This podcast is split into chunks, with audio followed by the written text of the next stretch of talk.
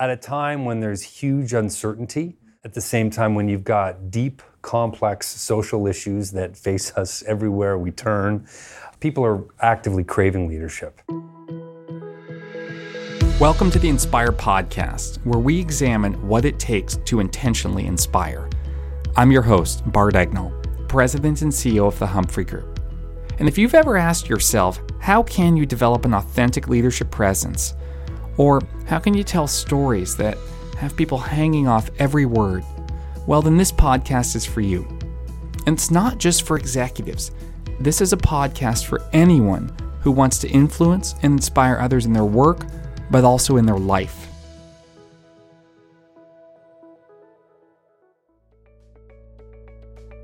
Hi, and welcome back to the Inspire Podcast. Hard to believe that the last time we recorded, I was uh, doing an episode in Montreal and uh, traveling on the plane in a room with more than fifty people and just beginning to think about the potential for coronavirus to impact our world. Well, in two weeks, everything's changed. We've closed our offices, we're delivering virtual uh, programs, and all just focused on safety as we, uh, as a world, collectively manage through this challenging time. One thing I can say, leadership is going to be critical. If you're leading a team, if you're managing people, if you're a thought leader, people are going to look to you. Your messages will matter because people trust their leaders, and now is the time to build and use that trust to help people get through what will be a challenging several months at least. The podcast today uh, was recorded before this pandemic hit, but it covers the topic of trust. My guest is Scott Evans of Edelman, uh, a global P R, communications, and marketing agency. And Edelman does um, incredible longitudinal work on trust, what it takes for leaders to build trust, how they erode it, and how they can use that trust to do amazing things. It's particularly relevant, and I hope you enjoy my conversation with Scott Evans.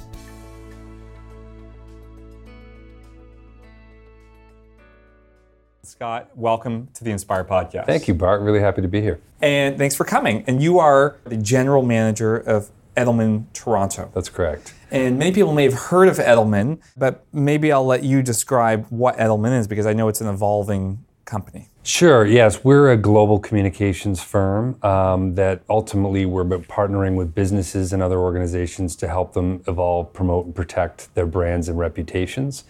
And, um, you know, we do that in a wide variety of ways. Obviously, the media landscape is changing dramatically, and so the ways in which we do that may vary significantly. And would you say that Edelman, you know, fifteen, twenty years ago would have been described as a P R agency? Yeah, I mean, we were the, the world's largest public relations agency, which is really quite amazing when you think we're an independent and family-run firm. But over the last several years, we've really evolved the offering that we have, which really marries our history as storytellers in the public relations side and understanding the impact of, of, of stakeholders on a brand or a reputation, but also marrying that with the data and anal- analytics that you need from a marketing standpoint and sort of the beautiful storytelling that creative brings. So bringing all that to make sure that our, our, our clients' stories are, are told and understood. There's so much opportunity to dig into thought leadership, do research, come up with ideas, and share thinking with the world. And I know that's something that Edelman's done really well on the subject of trust. Yeah, so so we do invest, and we have for the last nineteen years, in our signature piece of intellectual property, which is called the Edelman Trust Barometer. Um, so we have nineteen years of data. Wow. It is the largest longitudinal study of trust of its kind, where we primarily look at public's uh, view uh, of trust in four institutions: N G Os, government, business, and media. And these institutions, because they're largely the ones that we empower to make decisions on our behalf as it relates to uh, society. So we do this, uh, so the last year, uh, twenty-seven markets around the world, thirty-three thousand respondents. Wow. Now, this data would have been fielded in October, November twenty eighteen. We've just been in market with our most recent one, and we'll release the, the, the data in February. And that's available free for anyone who wants it. That's right. You can go to edelman dot c a and specifically sign up to uh, to get the Canadian report. And actually, that would allow you to, when we release the data in February of next year, uh, which should be quite interesting given that we just recently went through the federal election, mm-hmm. um, that data would be, become available to mm-hmm. you as well. So let's look in, let's dig into that a bit. Leaders and trust. What is the barometer telling us today? Well, I think it's uh, good to start with providing a bit of context on okay, what trust overall is telling us. Um, in twenty seventeen, not surprisingly, we had a big collapse in trust around the world. I mean, the, you had big couple major events. You had the U S election, and you also had Brexit. So this was falling on the heels of that, right? Um, What we've seen in the twenty eighteen data is that we saw, we've seen a rise in trust. In Canada specifically, there's really what I would say is a fairly significant concern where you're seeing a separation, a polarization that exists between what we call the informed public. So these are individuals who are college or university educated. They're top quartile of income for their age group, age twenty-five to sixty-four, and higher consumers of, of business and public policy uh, information. Um, and the mass population, which is basically Gen Pop minus that informed population. And in Canada, we see the uh, second highest gap, or largest gap, of all the twenty-seven markets that we look at next to the U K, and we know what's going on over there with, with, with Brexit. So that's concerning. And then and globally, we just see generally uh, distrust continues to, to, to dominate. Um, there's a growing pessim- pessimism. And only thirty-four percent of the general public in Canada believes that they will be better off five years from now. So that's you know, pretty pessimistic. It is. And I think, you know, people are worried about their jobs. They're worried about how their jobs will be affected by innovation. They're worried about whether they're having the right amount of training to to to continue to be relevant in the jobs that they're currently on in. And they're worried about, you know, international conflicts around tariffs and trade policies. Sure. And we see as it relates to multinationals, the fears are even greater because obviously they're subject to the same technological and political changes, but they're also subject to, you know, restructuring that can happen uh, happen more frequently. So we've had a slight increase in trust, but we have gaps in, in trust and, and real anxiety. What does this mean for leaders and their role in building trust? And I think that's great because um, at a time when there's huge uncertainty, mm-hmm. at the same time when you've got deep, complex social issues that face us everywhere we turn, people are actively craving leadership. And uh, it's an environment where, you know, we believe C E Os, business leaders must really step into that role and lead. And and it's not just our point of view. In fact, uh, people are actually expecting it. So, hmm. and, and how do you know that? Because in our study, seventy-nine percent of Canadians say that C E Os should lead on change, change rather than wait for government to impose it. And this is on issues, frankly, that may not relate directly to their business. So it could be equal pay, racial discrimination, climate change. And interestingly, that we asked that question of C E Os in general. But when we ask employees about their empl- or their C E O specifically, they also feel that their C E O should be standing up for them and their shared values, and that goes beyond uh, many of the traditional organizational issues. Well, uh, and there was something that happened this last summer, uh, summer of twenty nineteen, where a number of C E Os got together in the U S and signed on to a commitment to more than just shareholder value. That's, Is that an example of this kind of leadership? That, that's a great example of it. And you see other business leaders like Larry Fink um, from BlackRock actively coming out and saying this is the expectation that we need to be delivering uh, more than just shareholder value. And so I think, you know, the big question will be, are business leaders truly committed to this? Um, and uh, certainly we're, we have data in our own trust that suggests that uh, institutional investors would like to see this happen. Um, and uh, and so certainly it's coming from both the employees, right? It's also coming from the investors. And so really our hope is that businesses will really step up and lead on big societal issues that are very difficult to handle. And so you mentioned C E Os in companies. You know, uh, obviously there are relatively few C E Os in leadership. Does this desire for leadership extend past the C-suite into lower levels of organization?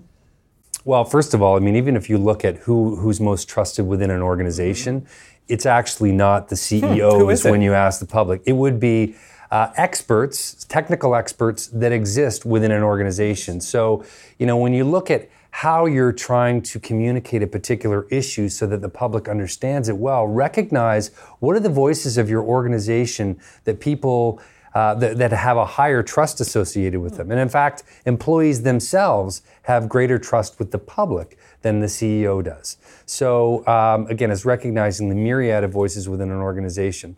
But I would also say, you know, um, when you're trying to set the vision, or when a C E O is setting the vision within an organization, you know, they can set the tone, uh, they can create the framework, but ultimately it's up to their leadership team to lead by example so that right. that vision and values truly comes to life. And that's what is so uh, aligned with the work that we do, you know, where we see people who come to us and say, look, I want to lead, I want to be able to do so authentically and in a way increasingly that's where my values and the values of the company align.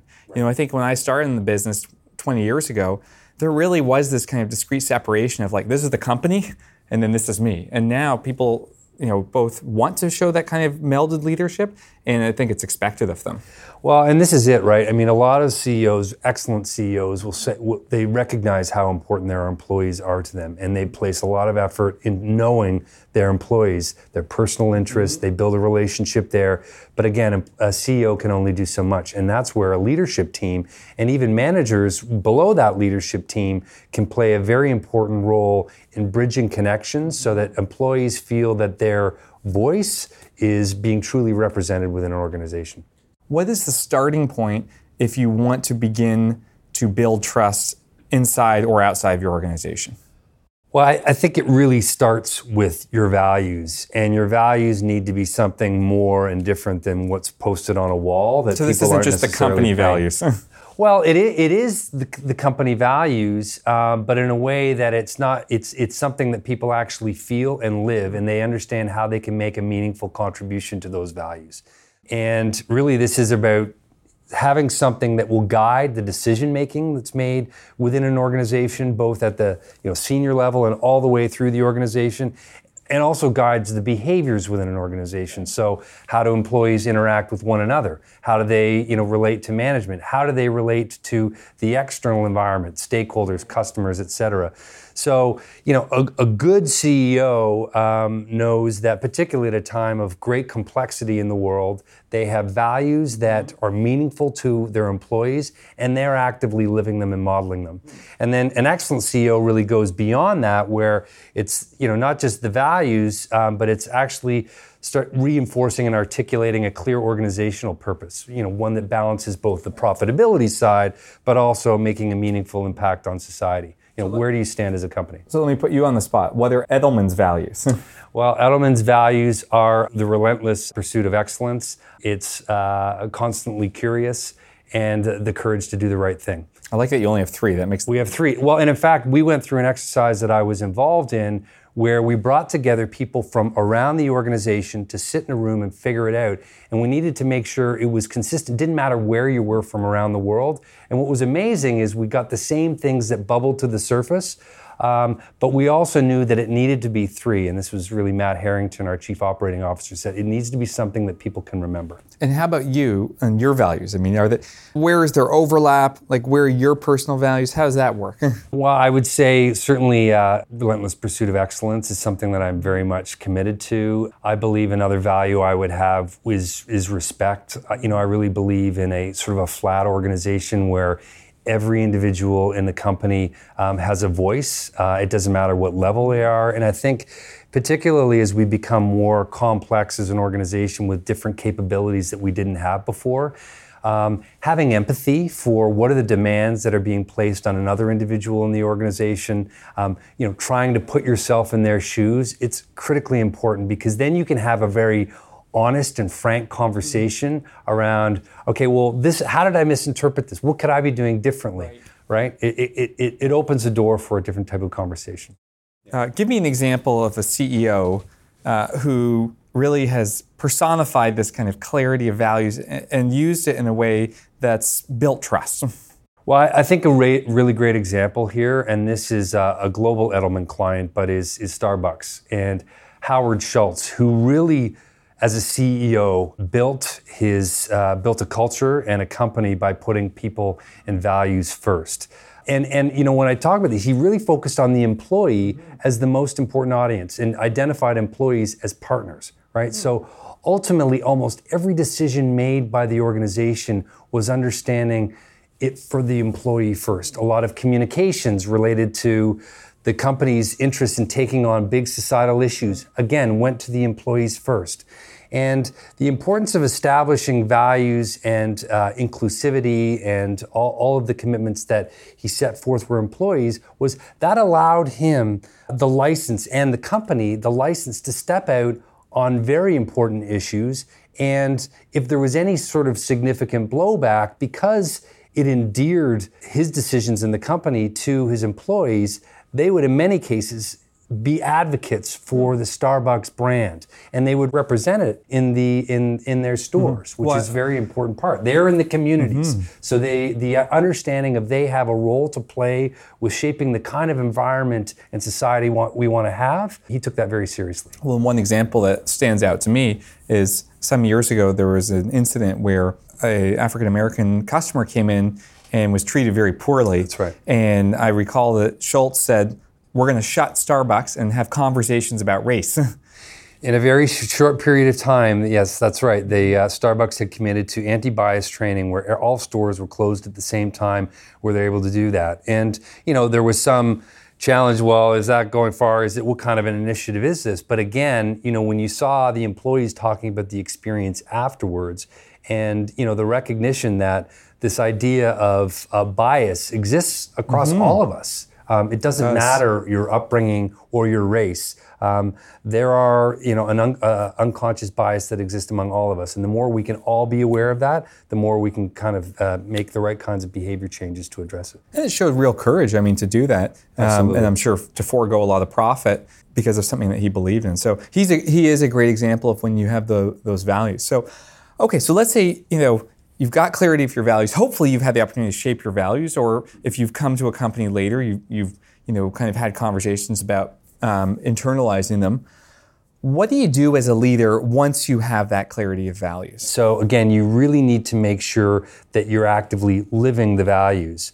Um, you know, another great example that I that I touch on, and this is when values become real, is when as an organization you can make a decision, as difficult as it might be, uh, that provides a real visible demonstration of that. So PayPal, another Edelman client, they actually, there was a situation in North Carolina where they canceled their plans to open a new facility there after the state government passed legislation that was related to the use of bathrooms by transgender individuals. And the company saw this as targeting L G B T people. So when you hear Dan Schulman talk about that, you know, a lot of PayPal is is around uh, democratizing financial services, inclusivity, and, and, and making it fully accessible to more. And this was a moment that galvanized employees because it made the values real to them. And in some cases, not everyone was necessarily supportive of, of it within the organization, but at least it was a real example of a demonstration of the values that they could appreciate. And then they could say, okay, well, I can live with that. Or they could say, you know, these are values that I don't live by and I might choose to work somewhere else. The N B A some years ago also got huge kudos when that occurred in, in um, North Carolina in refusing to host the All-Star game there. Mm. Because for the same reasons, they said, you know, we're We're committed to equity, to inclusivity. This is not uh, a place that is aligned with our values. We are not going to host the game there. And receive, rightfully so, real plaudits for that. And their commissioner, Adam Silver, you know, for taking that stand. He had also taken a stand earlier to drive out a Donald Sterling, a very racist owner uh, of the L A Clippers. That's right. So, you know, a couple actions that Put, and more you know, recently in the news, just around actions related to China as well. Right? Well, and to me, that's the flip, mm-hmm. because there, you so the N B A had held itself up and right. and had taken actions that validated its values. And then, of course, what we had in the media, where the N B A took um, took a hit because of the perception that it was placing the value of the China market over the values it had it had promoted. That's right. So is that the downside? If, well, uh, absolutely. Or the and, risk to companies and, and leaders? And you can see that, right? So, I mean, and, and I, I won't name the company necessarily, but, you know, they've taken a very, uh, done a very public action um, to, uh, as a public display in support of women uh, for International Women's Day. Um, but almost immediately, uh, this organization faced criticism uh, b- due to their sustained effort to block increases in minimum wage increases in the United States, which disproportionately affects women. So again, these are examples where um, it can be called out from the outside, but also if you're externally demonstrating some kind of action or taking a stance on an issue, um, if it's not aligned with your with your values, then employees themselves will call you out on it. And so, you know, you need to recognize the importance in terms of employees because it's what they expect of you in terms of making a meaningful contribution to society. That's what employees are increasingly looking for in prospective employees. And, and if you do those things, they will act as advocates.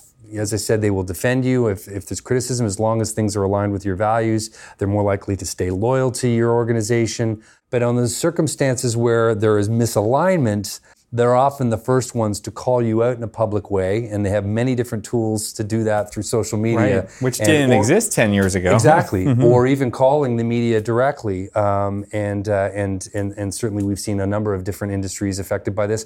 Or there'll be other kinds of actions. You know, we've seen where there's been um, public walkouts mm-hmm. uh, or employee walkouts on a particular issue where they want to challenge their employer for, for certain mm-hmm. things. So. And so the, the threshold Uh, is higher. You can't just, you know, as a leader, what I'm hearing is that, okay, you can you can build trust, you can create deep followership, you can have people raise their game because they share values with you, but they're going to watch to see if your actions match. And if they don't, you know, retribution shall be forthcoming.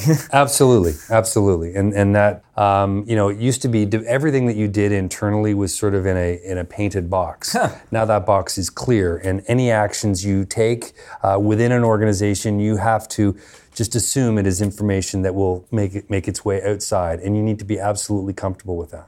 And, and does that place a lot of pressure, do you think, on leaders? Absolutely it does, right? Um, I think when we even talk about the expectations of what employers want of their C E Os to be actively taking a stand on issues, there's a real reticence and a real fear. Mm-hmm. Um, however, I think there needs to be a recognition of the important role that they can play.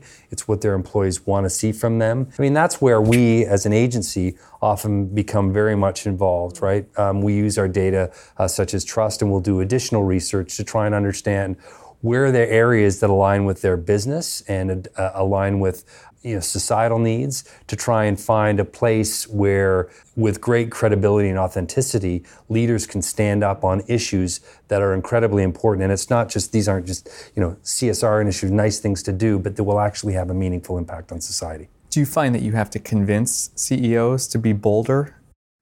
Yes, absolutely. And I think in Canada, you know, one of the unique challenges we face is a lot of companies here are part of multinational organizations. And so in some cases that can restrict their ability. Um, but the other the other thing that I would say is in Canada, because we're a, we're a smaller market, it's a place where you can perhaps take more risks. Yeah.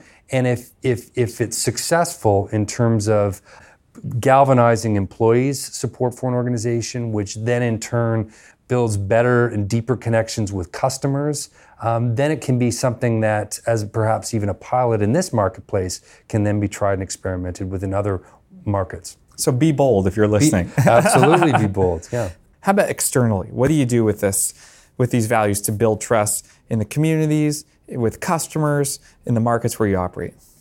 Well, I think, um, you know, part of that is going to come through through the interactions. And if you've done the right job, and this is where I say, you know, you need to make sure you've built in the time to effectively communicate your purpose and values to your employees so that they are ultimately living it. And you've got practices that are underway that are delivering on that.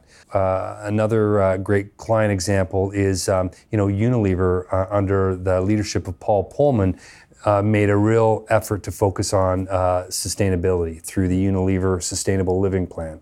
Um, and the first step was making sure as a business, they were reorienting everything they did against that, that purpose, right?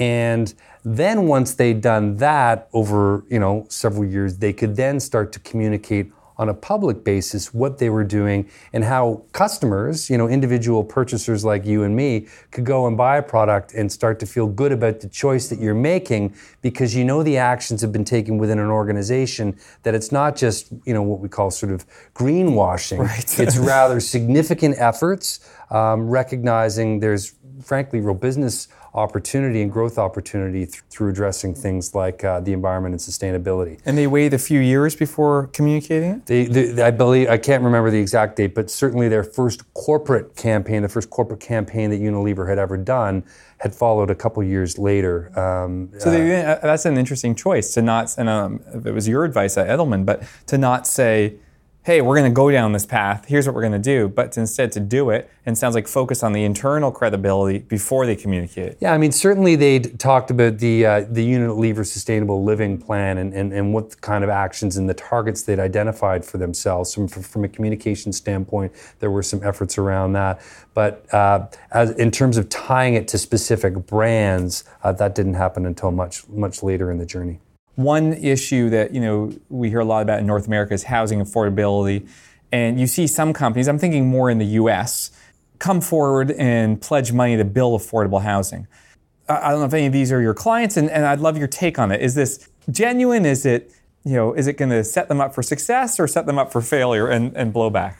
So if you look at where you're seeing some of that happen in the U S, you're seeing it happen in Seattle, and you're seeing it happen in Silicon Valley, where affordable housing so is just, you know, it's it's off the charts. It's non-existent. Right. So, you know, certainly you're thinking about it as it relates to your own employees, but you're recognizing, you know, it does have a trickle-on effect, and uh, and so you're seeing organizations respond to that. So, for example, you know, Microsoft um, certainly had uh, had committed dollars within Seattle to combat um, housing issues.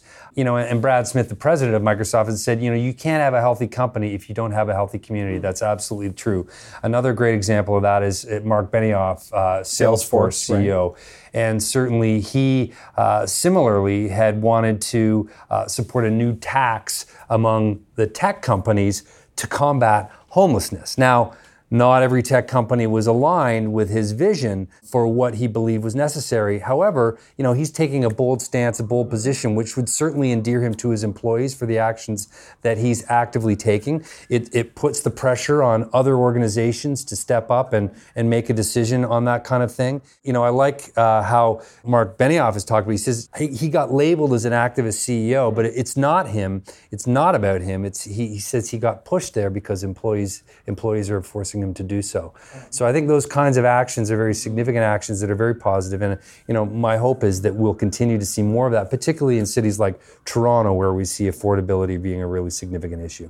And, and it is inspiring to see companies stepping forward and, and doing things. And and I do think, you know, you, you look at companies, the demand is there, uh, that they are more than just profit machines. You know, and I think it's, uh, for so many years, it was all about shareholder value. And, you know, with some of the, the sweeping challenges that we're facing in the world, be they climate change or affordability or inequity, uh, you know, I think this it's really exciting and inspiring to start to see this happen. Absolutely. Uh, but it also, to your point, it's raising the bar on, on what people are demanding of leaders. So for people listening who aren't C E Os, but they're in an organization, be it a company or government, and who want to make an impact in a way that's aligned with their values in the organization, what advice would you give them? Well, I, I would first make sure, um, encourage them to make sure, you know, their perspective is heard, right? I mean, I think in some cases, C E Os can be quite disconnected from employees. It's not, you know, certainly their intent, but just demands of that role are are incredible. And so they rely on others within the organization to feed up information. I think in some, t- some cases there's hesitancy to do that.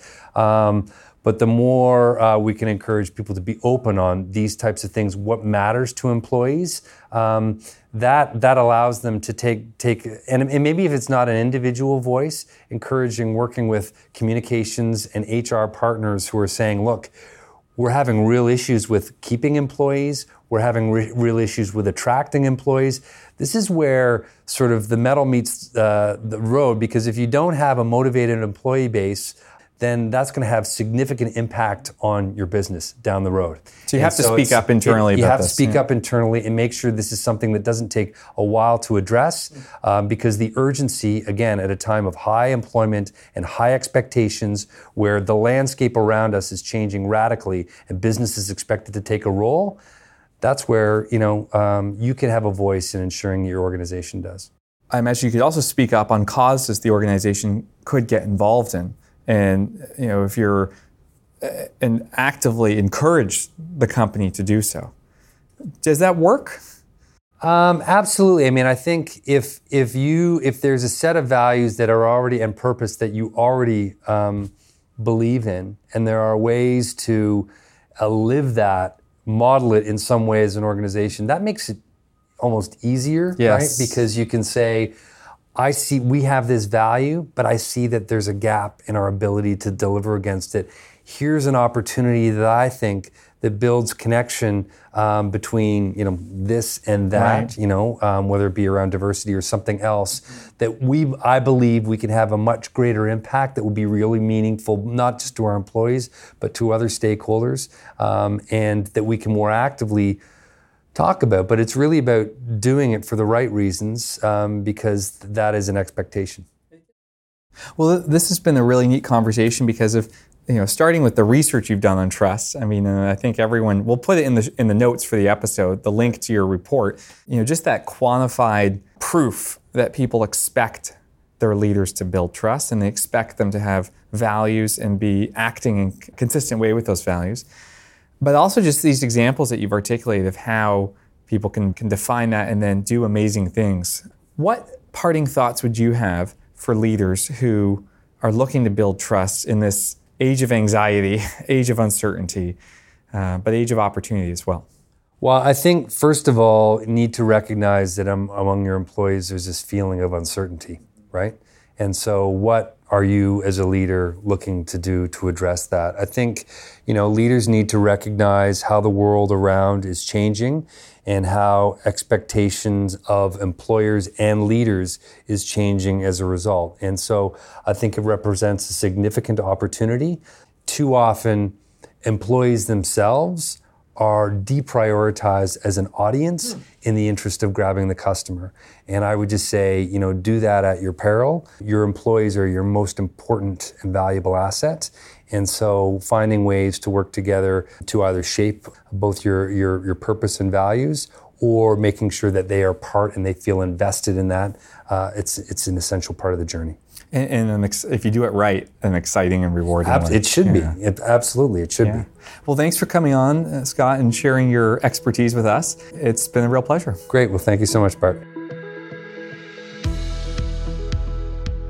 Hope you enjoyed that conversation today with Scott Evans. Very relevant in uh, the world we find ourselves in. And I'm trying to bring people on the pod fast to bring you some relevant listening when you may be at home and have extra time to listen. So coming to you soon, it won't be two weeks, there'll be a lot sooner, is a conversation with Howard Forman. Howard is a professor of diagnostic radiology, public health and economics management in the Yale School of Public Health. He teaches healthcare economics in Yale College Economics Department. And I got to know him on Twitter, where he's been uh, an early proponent of increased testing and sounding the alarm on this global pandemic. He is direct to the point and has a lot of valuable insights, both on the pandemic and what leaders should be communicating. So stay tuned. That episode will be coming to you soon. Thanks. And until then, stay safe.